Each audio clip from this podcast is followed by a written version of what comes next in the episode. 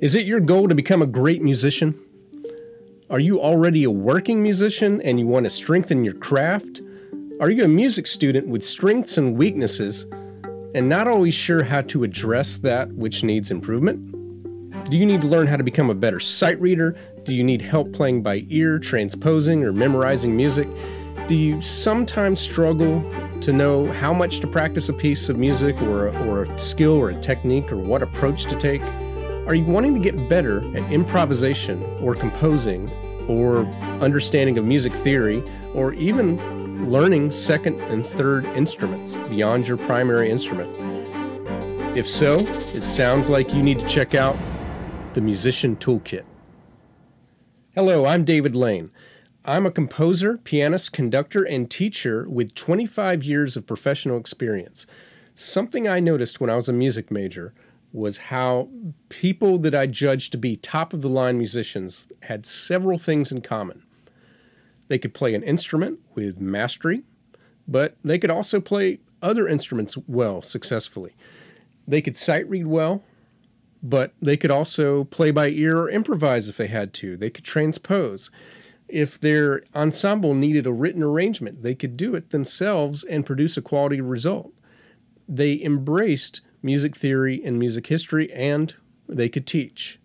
In other words, they were well rounded, well crafted, versatile musicians. And it's regardless of their genre and regardless of their main means of expression, such as being a conductor or an instrumentalist or a vocalist or a composer or any, any other type of musician.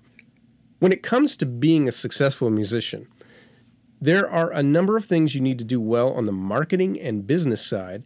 And I feel like a lot of podcasts already address this really well. However, while also assuming that you have prepared your craft, that you're already ready to deliver the best possible representation of your art and craft. On the Musician Toolkit, we will not assume that. We'll cover each of the 20 tools that I've identified that make up the musician toolkit.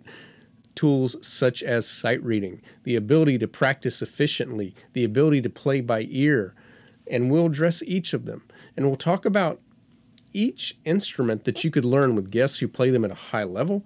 We'll also talk about the specific types of jobs that you can get as a musician and figure out the tools that you need to prioritize for each one.